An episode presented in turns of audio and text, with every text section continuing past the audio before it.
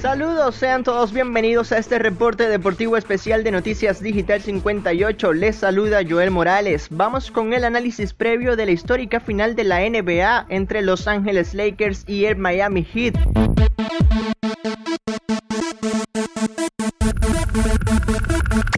Primero que nada, es la primera vez que las finales de la NBA tienen como protagonistas estas dos históricas franquicias. Lo primero que debemos recordar es que los Lakers llegan a la serie de campeonato por primera vez desde el 2010, cuando se consagraron campeones por última ocasión.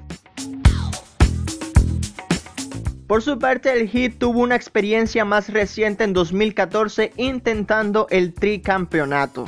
Miami llegó hasta la última instancia contra todo pronóstico. Acabó detrás de los Pacers, Celtics, Raptors y Bucks en su conferencia.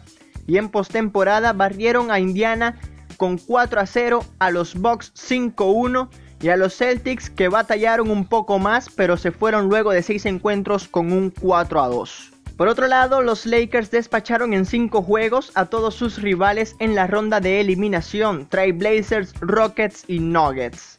El cuadro púrpura era claro favorito para el campeonato y desde el arranque de la temporada dominaron el oeste, trastabillaron un poco al entrar en la burbuja, pero cuando James y Davis tomaron el ritmo ya nada los detuvo. Ambos jugadores poseen un protagonismo muy marcado en el equipo. De los 462 puntos que marcó Los Ángeles en los cuatro encuentros ganados contra los Nuggets, Davis anotó 129 y LeBron 105. Es decir, que más de la mitad de las anotaciones de los Lakers se concentran en estas estrellas. Una defensa de Miami bien estructurada y destinada a frenar a estos dos colocaría en aprieto a los favoritos. Entre las grandes bondades de Miami, que ya cuenta con la experiencia de Jimmy Butler y el tricampeonato de André Iguodala con los Golden State Warriors, se halla el joven talento de Bam Adebayo que suma en ataque y en defensa, un experto en rebotes y asistencias y además especialista en las anotaciones de campo. Pero que además cuenta con el juvenil Goran Dragic y el novato Tyler Hero. Miami es un equipo sin protagonismos marcados, el que puede hace y el que no puede colabora, así de simple. El propio Hero lo demostró en el cuarto juego contra Boston cuando se echó el equipo al hombro. El novato marcó 37 puntos, una marca para Miami a pesar de haber iniciado el partido desde el banquillo. Los números de Miami definitivamente son impresionantes en esta temporada. Seis jugadores superan el 35% de promedio en triples y 4 superan los 15 puntos de media por partido.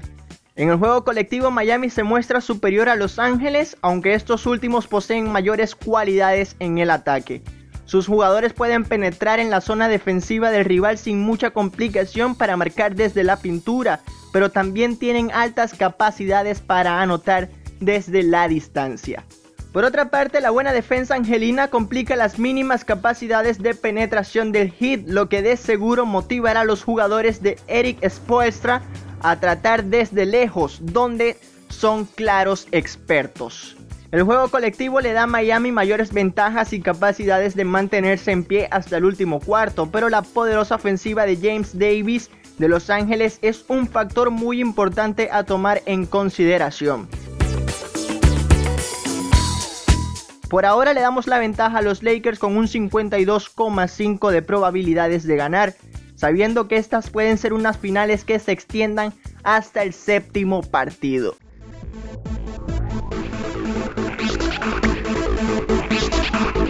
Ponemos fin a este reporte deportivo especial y le invitamos a mantenerse conectado a Digital 58 para conocer más informaciones sobre el acontecer deportivo. Narró Joel Morales, somos Noticia Digital 58, periodismo web de verdad.